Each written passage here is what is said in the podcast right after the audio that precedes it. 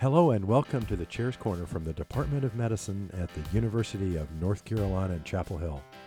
This is our series where we explore topics related to autoimmune disease to help patients, their loved ones, understand and manage their condition. And today, we're going to be talking about Sjögren's Syndrome.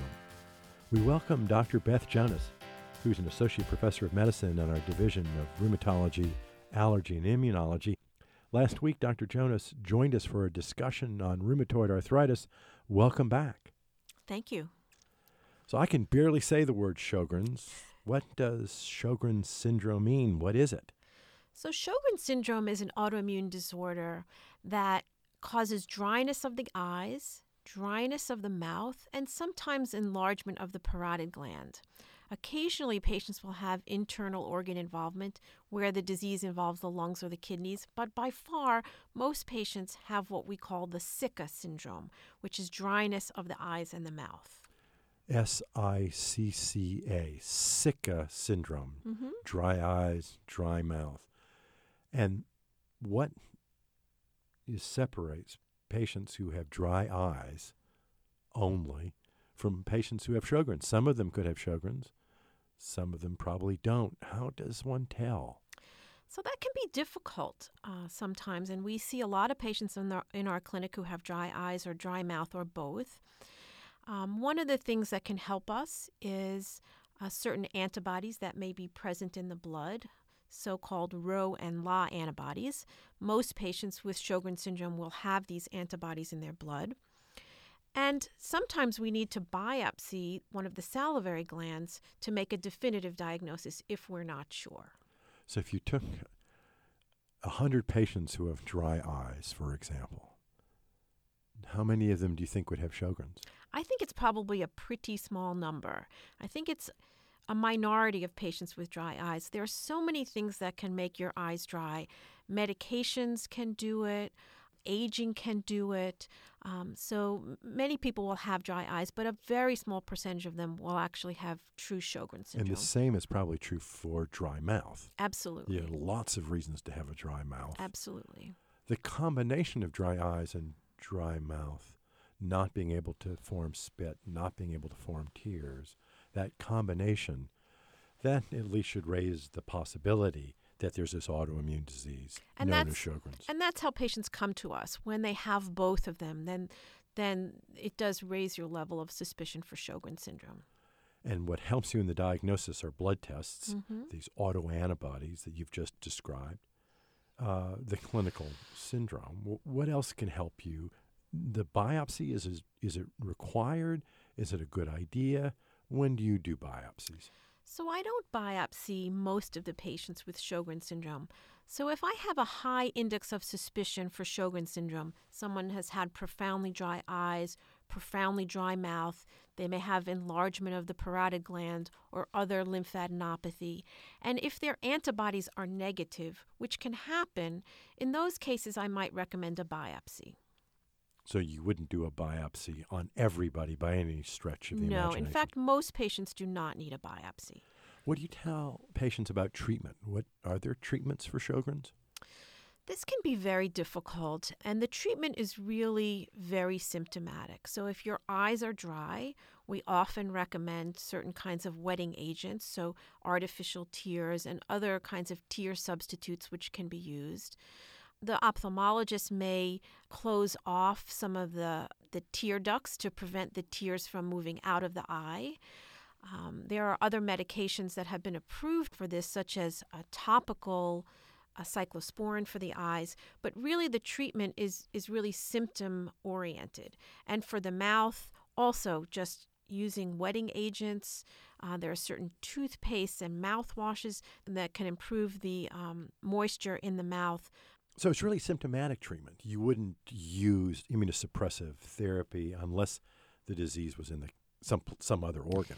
So many patients with Sjögren's syndrome will have either joint pain, arthralgia, or skin rashes.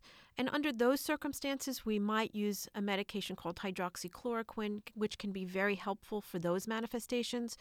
But hydroxychloroquine really does not help the dryness at all. So if those other things are absent, we generally do not use any systemic therapy. What kinds of uh, factors can make Sjögren's worse? What's the effect, for example, of stress on Sjögren's syndrome?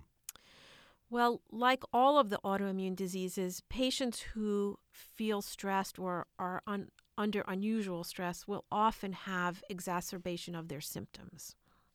So learning to manage that stress in your life is very important. And exercise is fine. And maybe... Exercise is great. So really it's just trying to make the best of a of a difficult situation, especially if you have very, very dry eyes and very, very dry mouth. Right.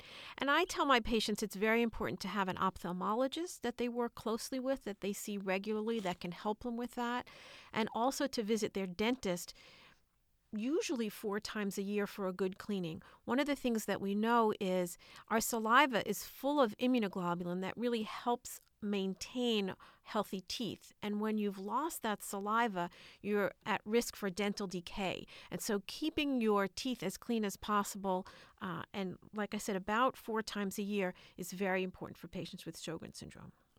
Generally, patients can learn for themselves how best to Uh, use these wetting agents, how best to figure out ways to make sure there's enough moisture in the mouth. And if they can manage that, their long-term outlook is, is pretty good.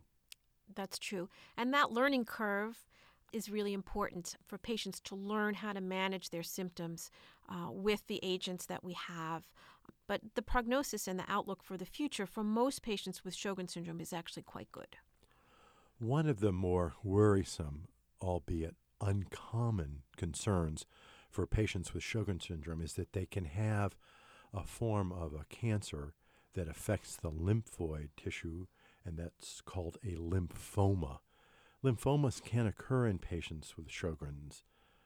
How do you screen for lymphomas? What do you tell patients? And then when they come to see you, Uh, when do you start worrying about whether a lymphoma is present, and then the next steps? Well, first, I want to say that the incidence of lymphoma in patients with Sjögren's syndrome is actually pretty low. So probably five percent or less of patients with Sjögren's syndrome will ever develop a lymphoma. So the vast majority of patients will never have to worry about this. If you're going to get a lymphoma, it usually occurs, you know, more than six or seven or eight years after the diagnosis, so it's a late finding. And when I uh, evaluate patients, I'm looking for swollen lymph glands or new fevers or other clues that might tell us that a lymphoma may be occurring. We know that patients who have persistent enlargement of their parotid glands are at particular risk, and so we look for that all the time and risk stratify our patients. And there are some blood tests that might help us to predict which patients are at higher risk. But as I mentioned, the, the risk is actually uh, pretty low. Doctor Jonas, where are the parotid glands? Can you describe it for patients where, where they should be feeling? Yeah, so a parotid gland is right in front of the ear, sort of on the jawline.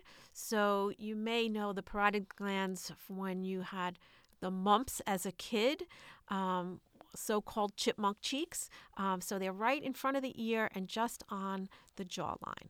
And that's the uh, gland that is involved in Sjögren's syndrome. That's true. If a patient's looking for more information or trying to research Sjögren's syndrome, where should they look? So there are a couple of uh, places to look. The American College of Rheumatology, w w w dot rheumatology dot org. The Arthritis Foundation, w w w dot arthritis dot org. And there's also a Sjögren's Syndrome Foundation, uh, which is also uh, has excellent information on the web. Thank you, Doctor Jonas. And thanks to our listeners for tuning in. If you enjoy this series, you can subscribe to The Chair's Corner on iTunes or like the U N C Department of Medicine on Facebook. Stay tuned for our next episode.